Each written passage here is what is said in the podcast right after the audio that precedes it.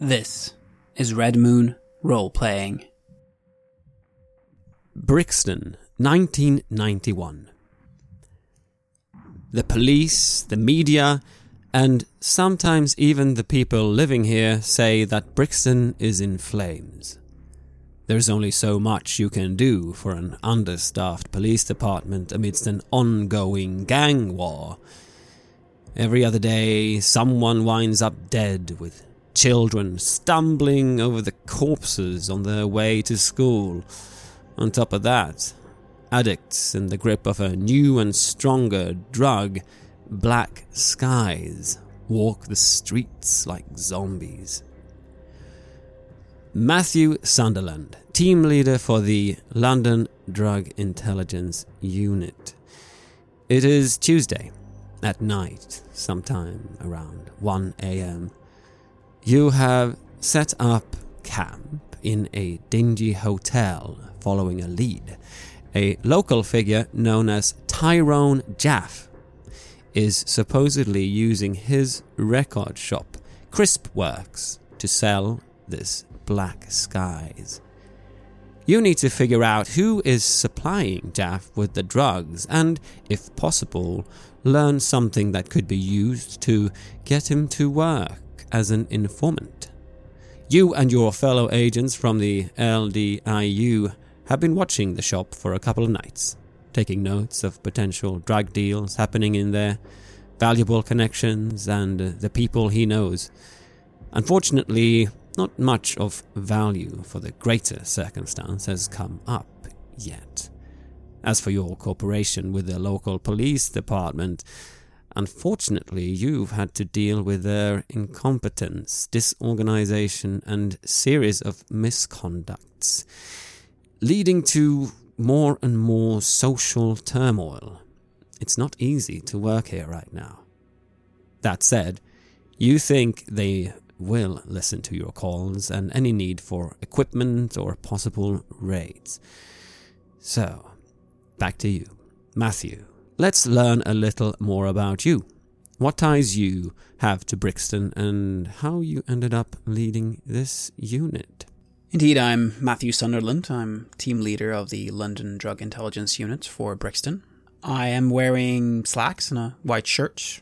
Don't have a tie on. Got a shaved head, and you'll most often see me with a cigarette in my mouth. It's a well, it's a habit that's been hard to shake, and especially recently, I feel like, well, the um, the amount of packs I go through every day has, has been steadily increasing. Well, my grandmother lives here.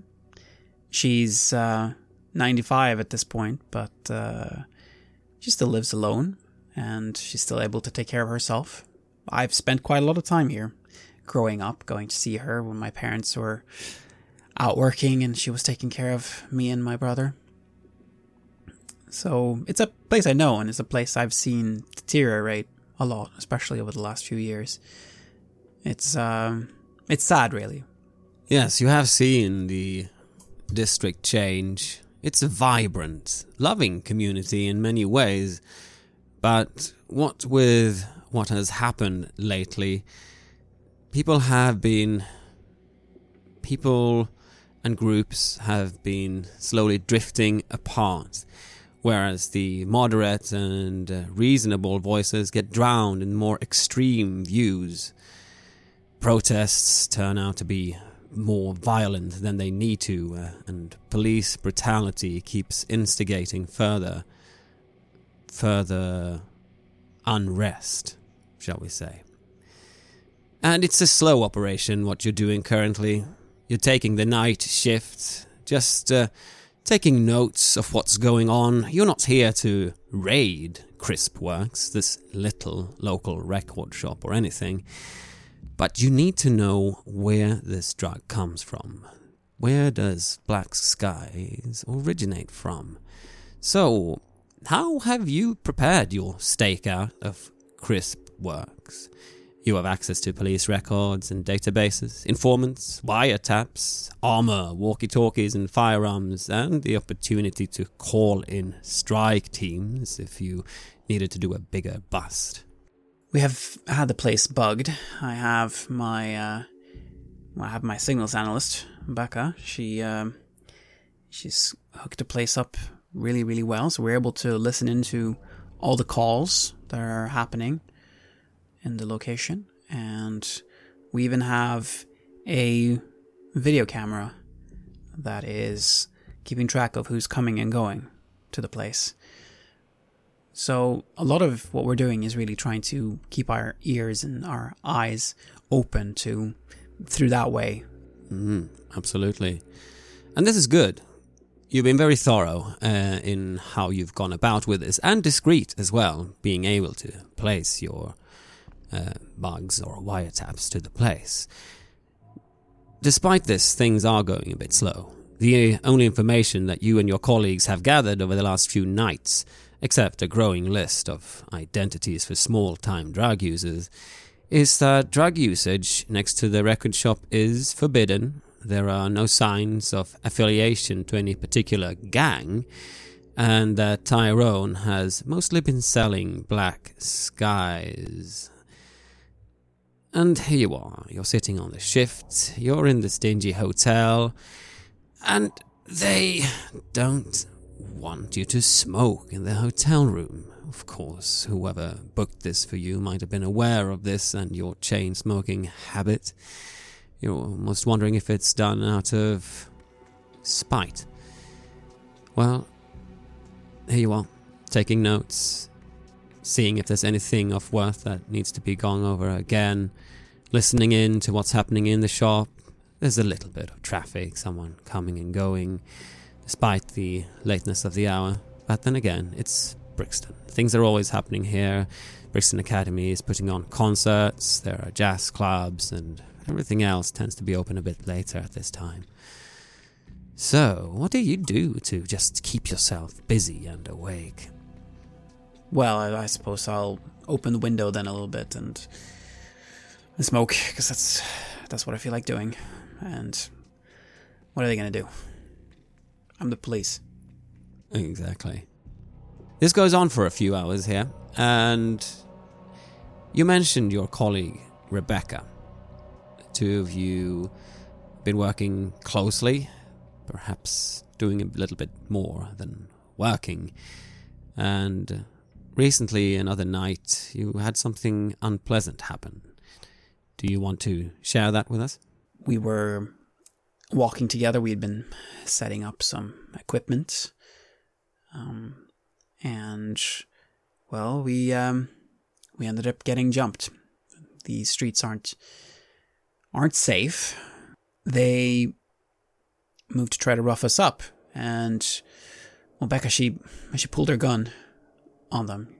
Well, it didn't didn't end so well. They they ended up overpowering her and getting a hold of her gun, and well, she still has a black eye from that incident, and the weapon is now somewhere on the streets in the possession of one of these gangbangers, which is very bad. I mean, it's not like guns are that easy to get a hold of. Now they unfortunately have a weapon that belongs to the police. We have reported it, of course, um, and I know that she feels awful about it. Been a messy situation, and I, I feel especially bad since, yeah, we are very close. We, I haven't been entirely professional around her. You know, we there was a was a thing back at the holiday party last year. Uh, we ended up. Well, it was a one night stand. It was very awkward, but we've been trying to put it behind us and just try to focus on the work. But I felt like I should have been able to protect her. You know, there's just something about letting someone that you're with be put through that that that doesn't sit right with me, and I, I I want to get that gun back. It's important. And as you're thinking about this, well, you try not to think about it. There's enough to do right now with work going on, and you're on the shift. But since this is our first gaming session, why don't you roll for guilt? That is four. As the smoke disperses from you, blowing it out, you see something down out on the street. There's something small down there, lying just in the middle of the street between parked cars. It looks like. It looks like a gun. All right, well, I, I gotta go get it. I'll make sure that I have my my weapon with me. I put on my vest just in case, and, and pull a jacket over that. Streets are definitely not safe this time of night. You have your radio with you. You can hear if something big happens, and you can make a note. You can always go back in what's being recorded and uh, take a look then. As you go down through the hotel, trying to uh, rustle out the uh, smoke from your clothes, you uh, step on the old carpet, dark red, and come out through the door. So following the road a bit down to where it was. You don't necessarily see it there. Not on that side where it was. Looks like a little carton of packaging, just of some sort. But then you look the other way and you see you see two people, a couple maybe, standing there across the street. They're looking at you. They seem to be holding hands. They're wearing long, ragged trench coats and clothes. You can't see their faces very well, but you get the feeling that they're looking at you. Oh, I look around again for the gun that I saw. I mean, that's why I'm down here. One of them holds up their hand, and in it is the gun. It's right there. When you say holding it, are they pointing it at me? No, they're holding it out, palm up to the sky, gun lying flat in their hand. I'll um I'll approach carefully. I have my hand close to my holster, just just in case this is some kind of fucked up trap. It's a bit cold outside. People, they don't look like gang members, not like the ones you met before, not the ones that took the gun. They look like haggard, possibly houselets people, and uh, just staring at you, most eerily. Holding the gun out, he. Because it's the man of the two, a man and a woman. The man is raising his hand with the gun in a few times as if, here, here, take it. He doesn't say anything though. Good evening. I'll say, and I'll bring up my badge. You you found this? And he nods. Let's um. Good. It's um. Was stolen property. I'm with the police. I'll uh. I'll take it from here. You feel a strange smell of incense. Incense and, and copper. Almost a blood like flavor. As you take the gun, and as you put it away and look back up, there's no one there. And a strange wind is blowing across the street. I'd like you to roll to keep it together. That is twelve. How does this affect you? What just happened? I think it comes back to the guilt again. Like getting this gun, Hmm.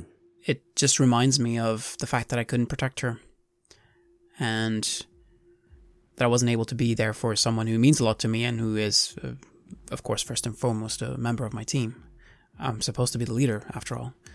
And I let them, well, get hurt by these people.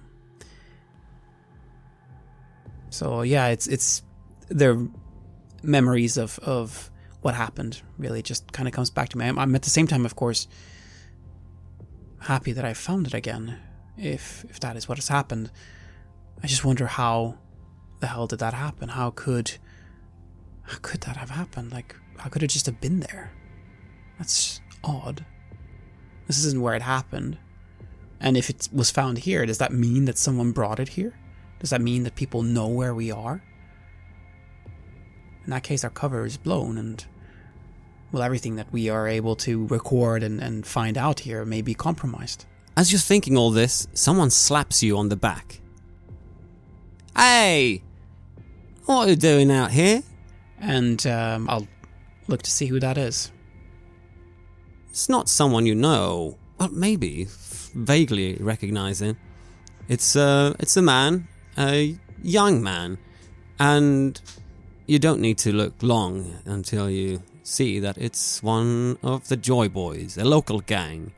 Not the one that you were jumped by. The Joy Boys have a reputation of not trying to stir stuff up that, um, well, goes outside of the gang wars. You've tried to crack down on them, knowing that they run most of their operation from a local club called The Vibe. It's an old theatre turned into a music and drinking venue, but again, resistance, bureaucracy, seeming from the police department itself is in your way. You wouldn't be surprised if someone on the inside is paid to keep things going slowly.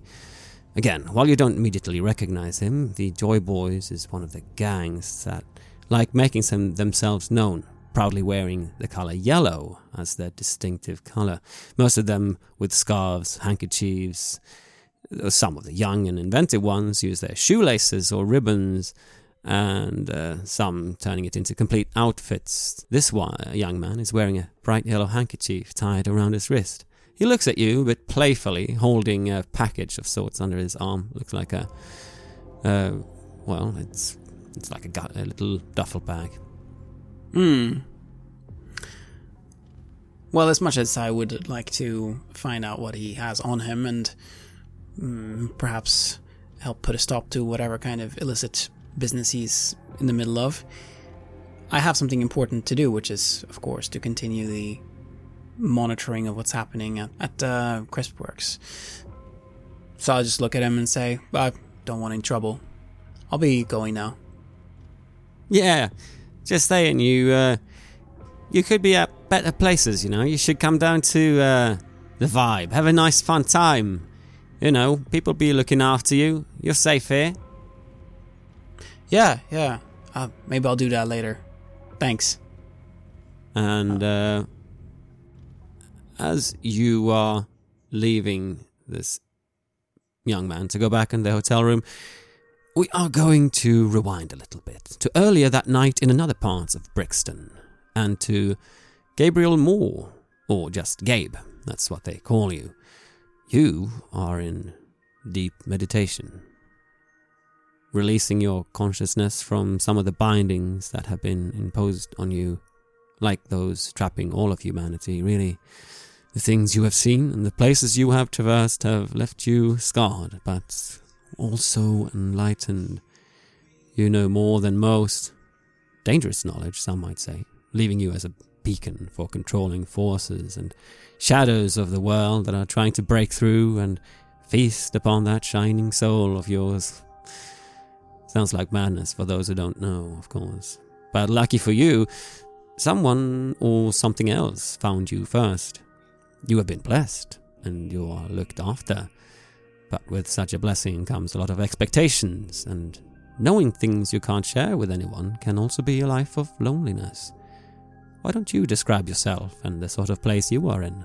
Well, as you said, I'm Gabriel Moore, or just Gabe to my friends. I am a man in my late 40s, although I look a lot younger than I should. Quite tall, reddish hair, big red beard, my arms are covered in tattoos, most of which don't mean anything. One or two do, though, but that's just for me to know and for others to find out. Currently, I am in my, well, sanctum, I suppose you could call it. Maybe home? It's underneath a small church just to the north of Brixton. A church that by all means is quite run down and not many people go to anymore, but, well, that's fine. I've managed to keep it going. You see, I am heavily involved in the community. I have lived in Brixton my entire life. I was born here, although I never knew my parents. But while I did some travelling when I was a younger man, I've always come back to Brixton, and now I stay in Brixton. It is my home. I know a lot of people here. Yes, sometimes my path is a lonely one, but I feel that with the love and affection of all the people of Brixton that I meet especially the younger folks. I'm heavily involved in some of the works the orphanage gets up to, as well as the churches, the charities, the hospitals, and anything to do with the community. It's been a turbulent time the last 20 or so years. It still is now. But I always try and be on the front line when I can, standing up for the people of Brixton. They're good, you know, the people of Brixton. Better than most. But, as I've discovered, there are forces beyond some people's understanding that seek to harm the people of Brixton. They seek to tear apart the community. And we have to fight them. It's not always spirits as well. Sometimes it's the man, the government, the police. They don't understand.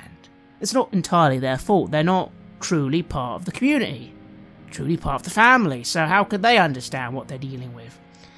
And then, of course, even a good family can have its strays. All these new drugs, these new gangs.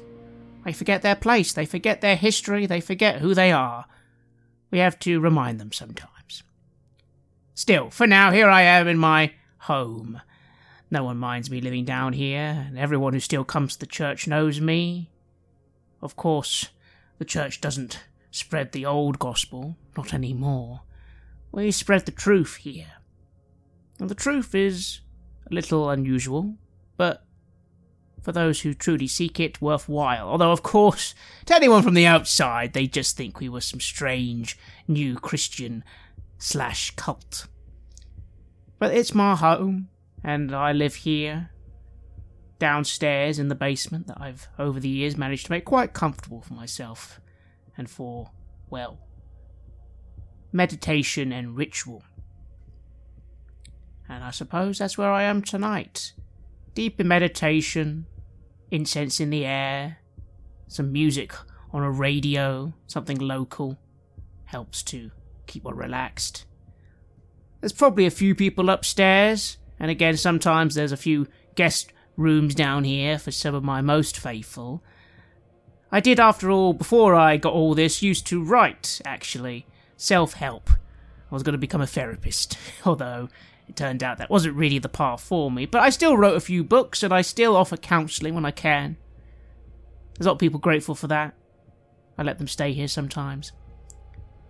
After all, even though I don't sadly have any direct children, I see everyone here as my child. Everyone is welcome in my family. Everyone is welcome in our community, as of course they are willing to actually be part of it. Yeah. And how do you see them?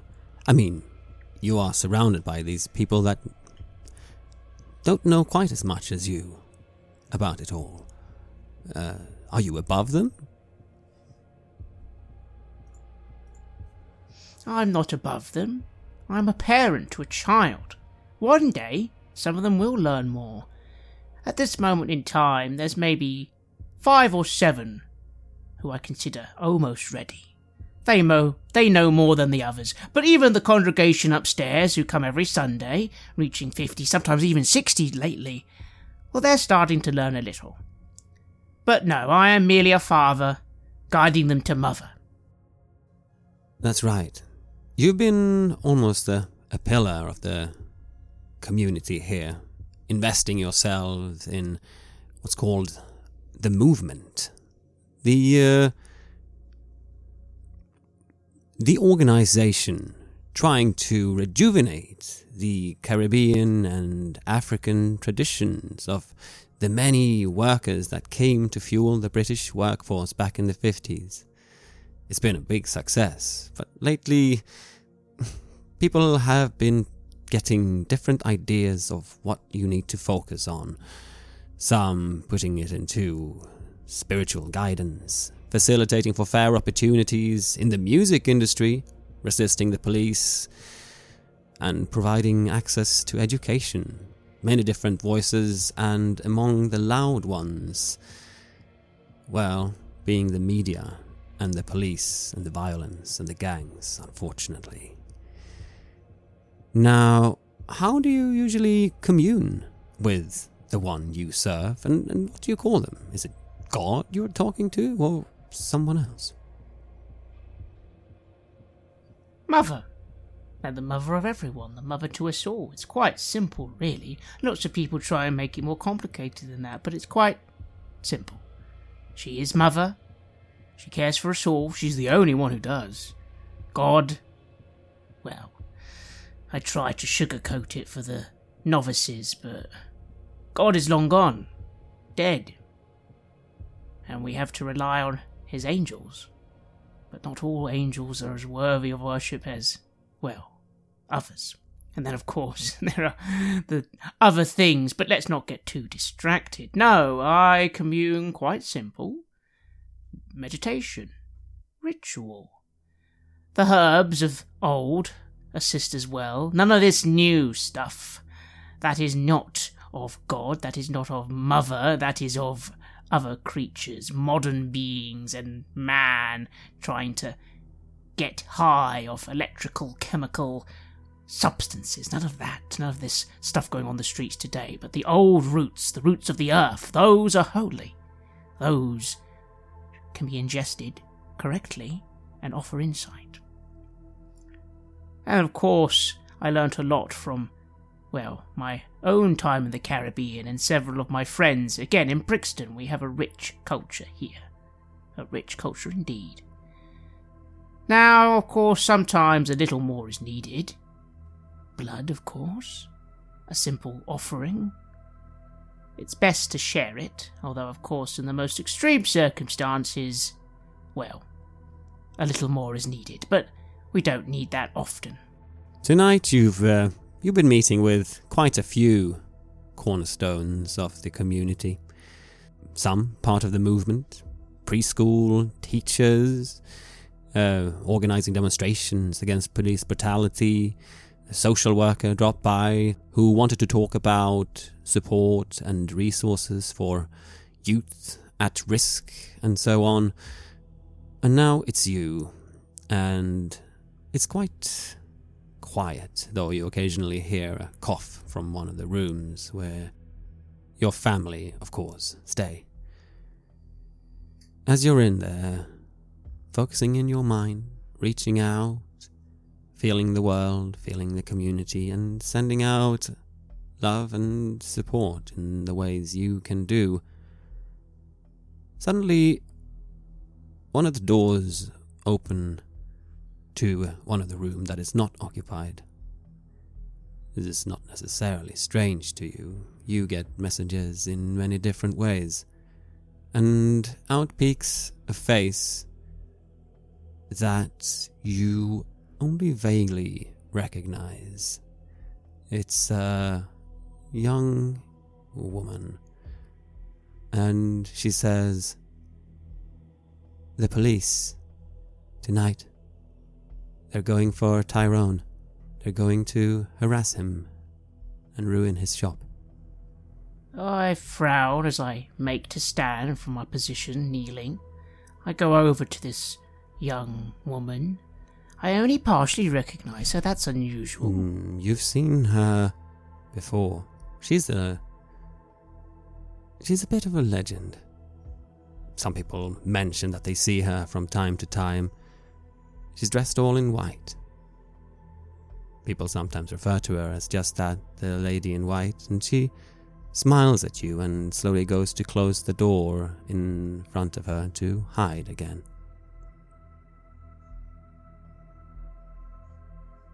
Oh. I see. She's not one of mine. She is another spirit of the community. What do I know? What you do know are mostly regarding this one rumors. They call her the White Lady. She comes and goes, and you don't really have a name for her. She appears in places, talks to people sometimes, and knows things that no one can really know. She's trying to help the community, yes? She's not an enemy, not something I would distrust. No, you don't Hmm. think so. Then I suppose I should be grateful for such a warning. I shall bow low and smile. But I won't make to follow her. I know that would be pointless. And she closes the door, and it's uh, once again only the old tunes of the radio that you like to hear playing, or something new now, but it's still local and it's nice and upbeat. Bit of ska music. Good stuff. Good stuff. I let out a low sigh.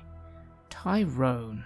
Good old Tyrone and his lovely little shop. Why are they harassing him? Makes no sense. Haven't they got better things to do? Then again, I suppose these days the cops, well, they don't seem to know what they want to do, do they? So misguided, and their controllers so direct. Yes.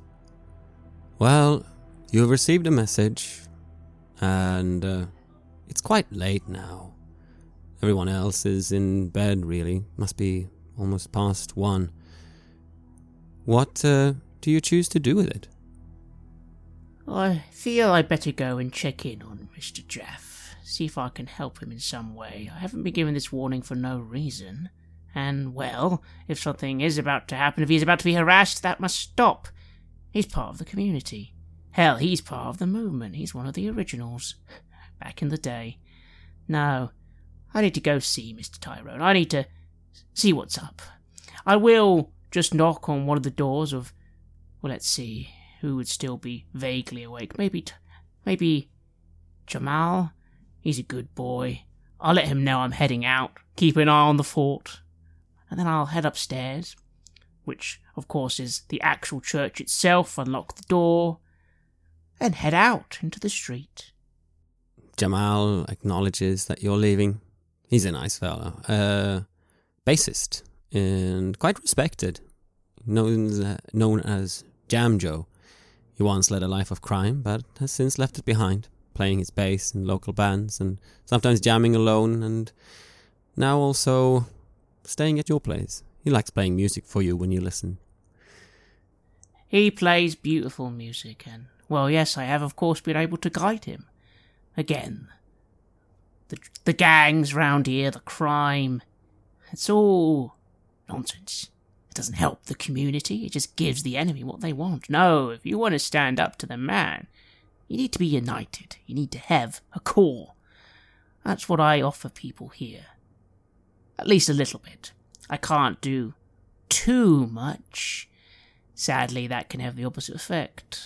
If we get too targeted, well, we could lose everything. I do have my enemies after all.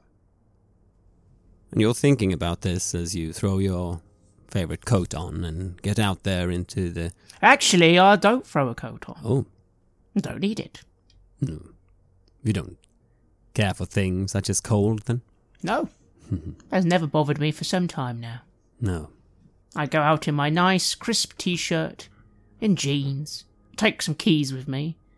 I don't need anything else. No, you don't. And you set out through the night. It's a little bit of a walk to get there, but uh, somehow distances and such don't really matter to you. Not so much anymore. And as you arrive, pass through Electric Avenue, now quiet this time of night, you uh, you see his shop there at a distance. No need to go and disturb him immediately unless something is going on. But a little bit away on a side street, under a streetlight, you see. Hmm, one of the gang members. You know it because of the yellow scarf he's wearing around his wrist. And who is he talking to? Someone else there who's uh, just putting his hand inside his coat. Hmm. If you didn't know better, you'd think he was just putting a gun away or something. And uh, they start going in different directions. The gang member toward uh, the shop, and that other. Oh, that person. You've not seen him around here before.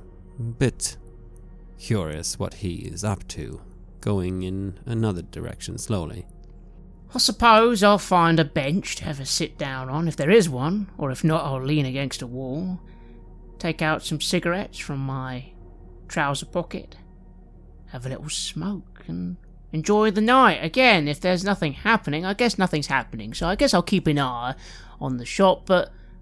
Well, let's see. Sometimes things have a way of occurring when you just wait and see. So let's just wait and see. I will keep an eye on this uh, stranger, though. Hope he's not up to anything untoward. Can't have that. Can't have that at all. Matthew, you uh, head back up into your hotel room and uh,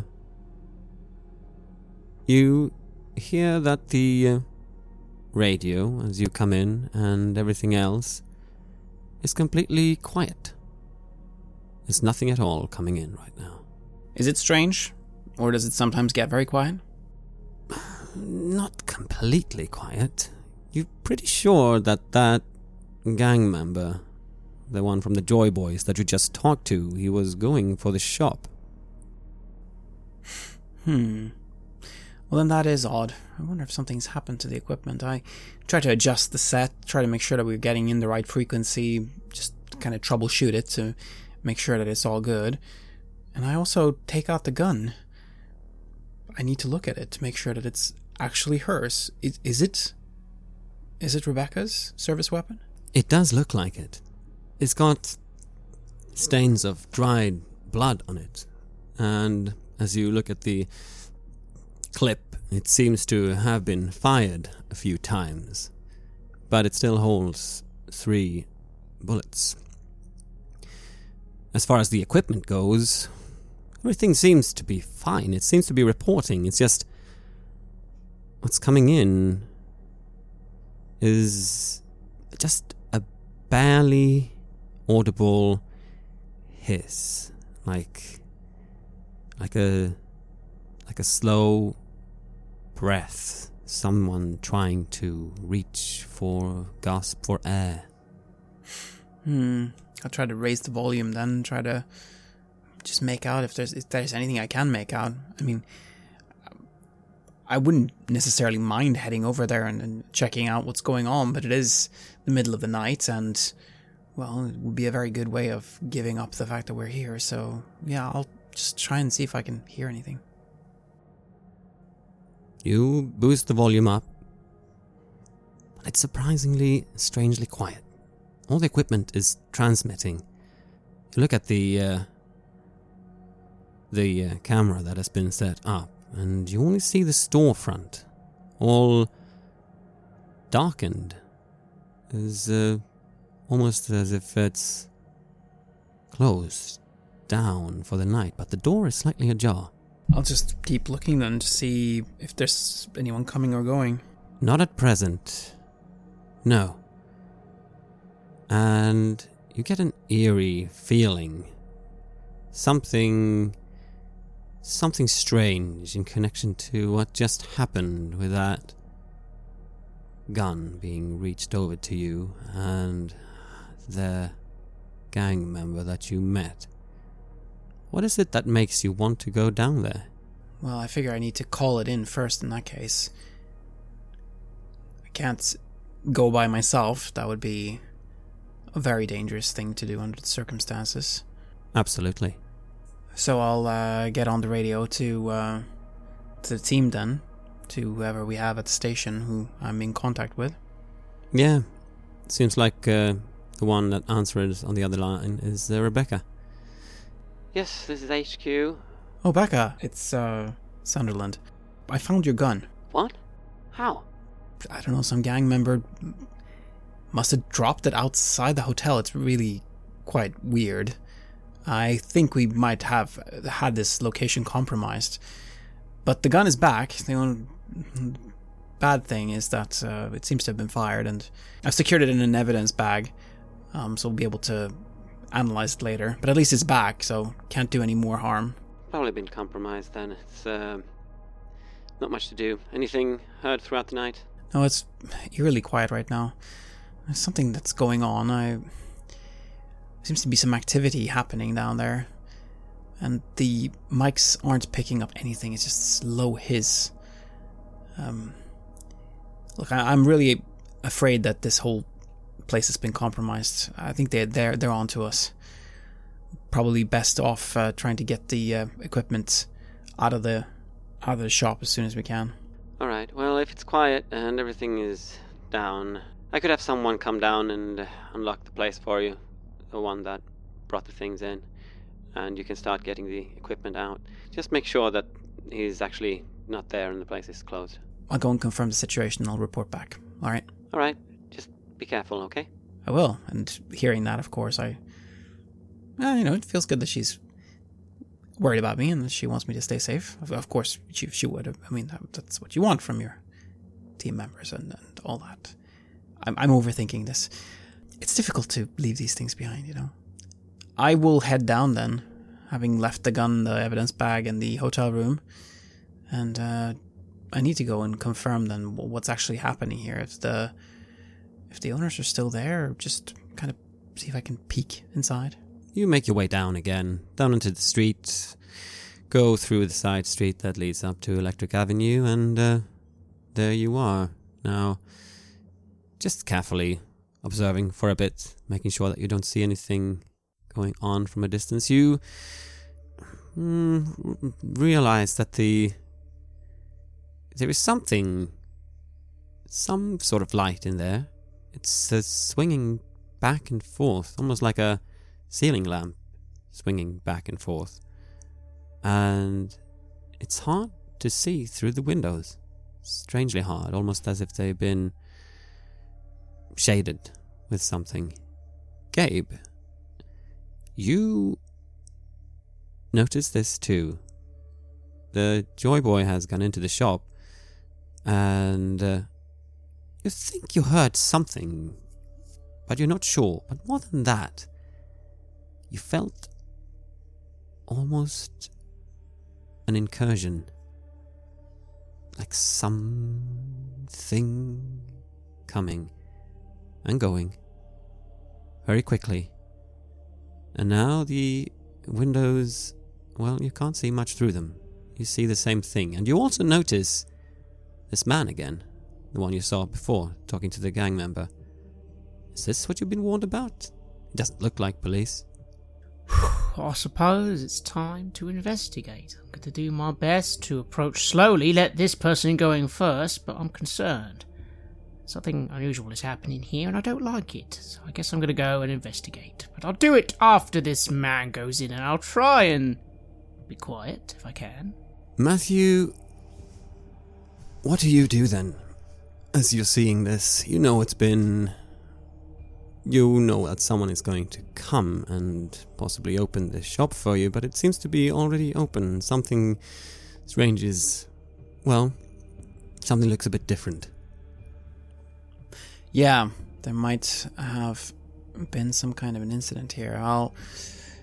I will call it in, but I do need to just confirm what's actually happened first. So I'll approach then, and uh, I'm basically moving up to the door then to peek inside.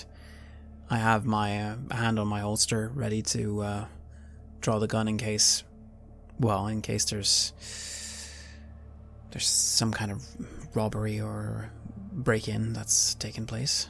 As you look in, you are immediately overwhelmed by a wet, coppery stench that makes you gag. A light bulb is dangling back and forth revealing different patches of the shop with each arc.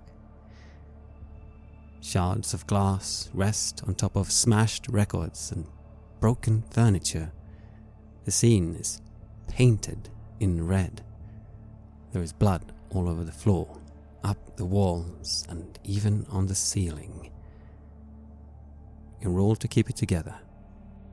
That is 11. Well, I become scared, of course so I'll lose another point of stability. I'm alone. Yes, I'm armed, but I don't have any backup. I'm not really supposed to be moving in on a crime scene like this by myself. So I'll begin backing away. And I'm reaching for my radio to uh, to call HQ and to get uh, to get some backup, to get a squad car car over here. We might need more than that. There's been a murder of some kind here for sure. Gabe, you see this you see this man, and he seems to be moving up to the place that is strangely dark and is now picking out a radio to call from. Maybe he's about to make that move for the bust or the raid to harass poor Tyrone that you had been warned about? Hmm. That's unfortunate. I suppose at this point, as I was already following him, he'll probably notice me any moment now, so I'll make myself known. I will call out. Uh, excuse me, uh, problem? Everything alright there? Police business, I'll say, and uh, I'll begin calling it in. Police business. Oh no, it's terrible. Uh, what's happened? I know the uh, owner. Is, is he alright? And I'll go and start trying to walk into the shop.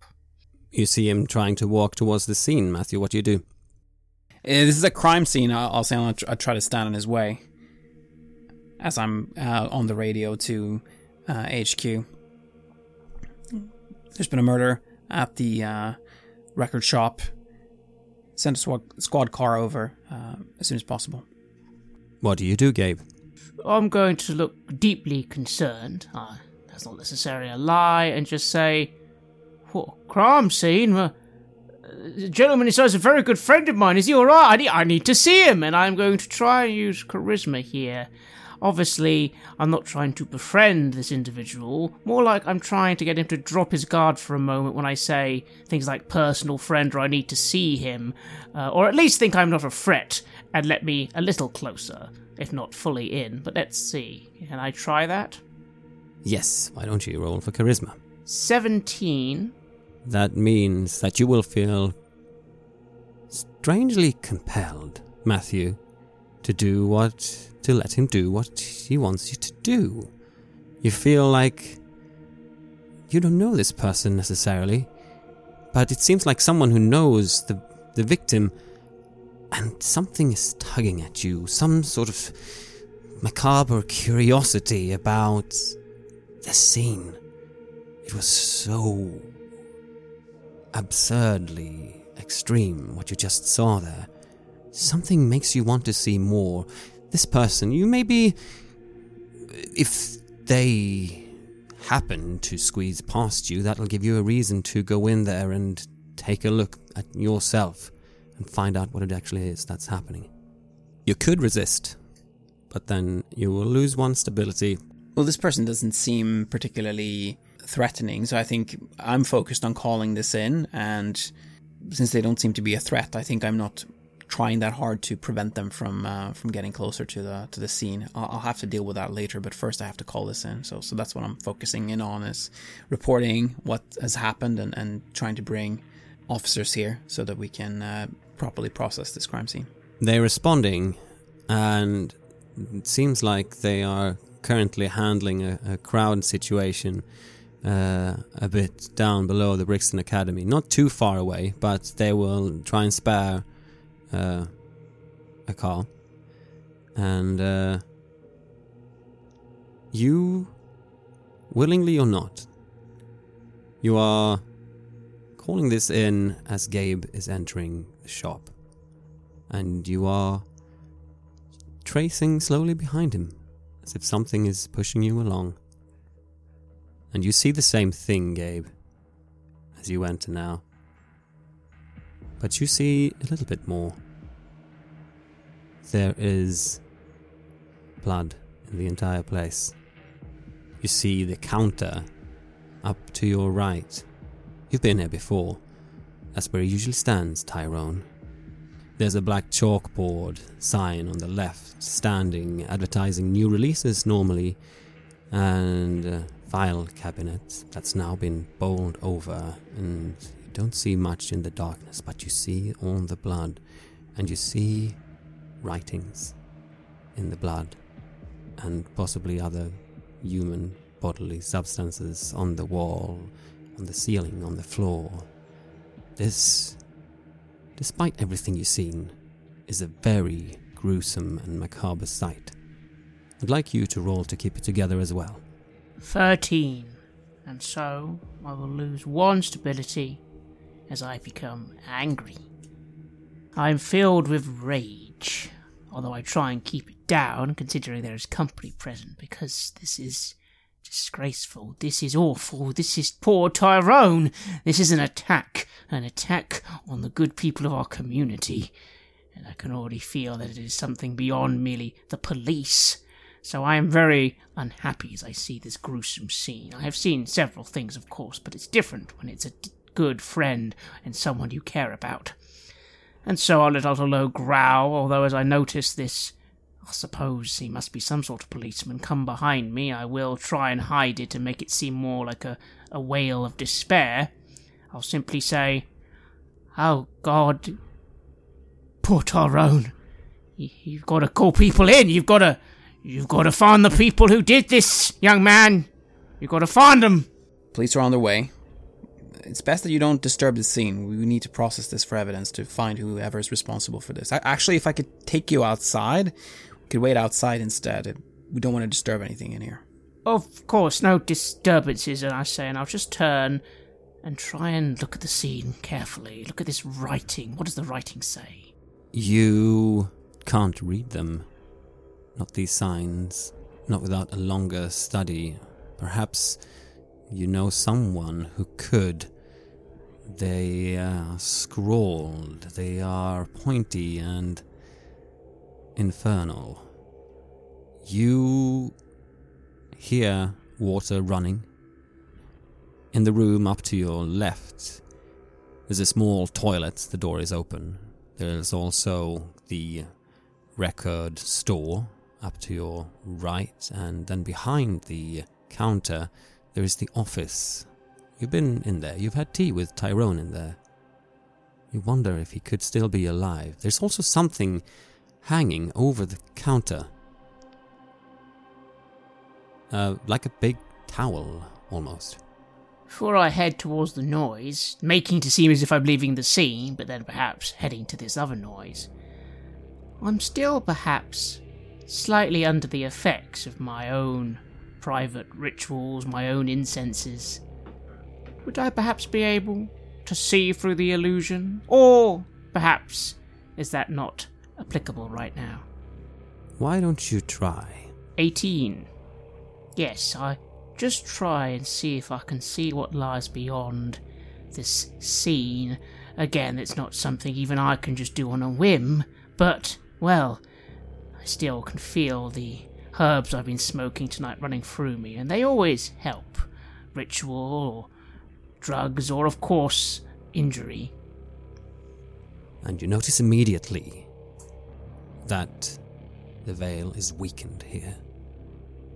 Something has intercepted this place, and as soon, as soon as you just inch a little closer towards that edge, music blasts out of the speakers, shaking the shop. There's screams of ecstasy uh, and agony hailing from them, sending shockwaves throughout the rooms, and it's slowly getting darker and darker, and you hear voices cry out. They spell Tyrone's name, and you see small tears in the wall. The wallpaper is fluttering like small, small glimpses of another place. He must have been brought somewhere but did he come back? And with another snap, the music falls silent again, and the illusion snaps back. You're in the room. The light is little slowly dangling. I take a few steps back. I glance to the only other person here. Do I get the feeling that only I saw that, or did they see that as well? Did that actually break through, or was it just because I have greater vision than most? Matthew, you're hearing a groan. And just as you hear it, the man in front of you, this person that seems to know Tyrone, is looking at you as if uh, he was hearing it too. There might be someone alive in here. You might need to give someone first aid. I'll immediately begin looking for the source of the the sound. Yes, if someone's been injured, of course, I'll, I'll need to do whatever I can. So um, I'll begin looking to see where the noise is coming from. You think it's from the toilet up to your left. You have to make your way past a toppled metal cabinet to get there. I will begin ju- doing just that then. As you put your foot across it, you stumble as you touch something softer and you just catch your hand on the slippery, wet wall as you see on the floor in the bare, low light the lower half of a man's body beside the metal cabinet. It's a repulsive heap of shattered bones, smeared organs, and blood. You can't see where the rest of him is.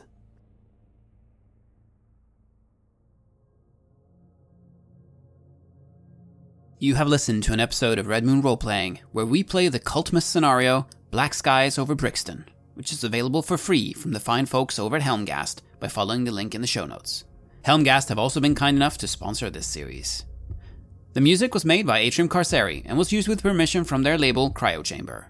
Check out their website at cryochamber.bandcamp.com or their YouTube channel for some moody dark ambient for your gaming table. We would like to give massive thanks to our champions of the Red Moon Martin Heuschober, Simon Cooper, David, Julia, Camilla, Bob Lange, Cameron, Antxon, and Graham Barey for their generous support. And would, of course, also like to thank all of our other patrons. Without your support, the show would not be possible. If you want to support our work, please check us out on Patreon. You can get access to bonus campaigns for KULT of Divinity Lost, Call of Cthulhu, and Coriolis there, as well as get early and raw access to all of our recordings. You can also hear your name read on the show as a champion of the Red Moon, as well as play KULT with us. Most importantly, that support is what keeps the show going, so do check us out there. Thank you again for listening, and remember that death, death is only the beginning.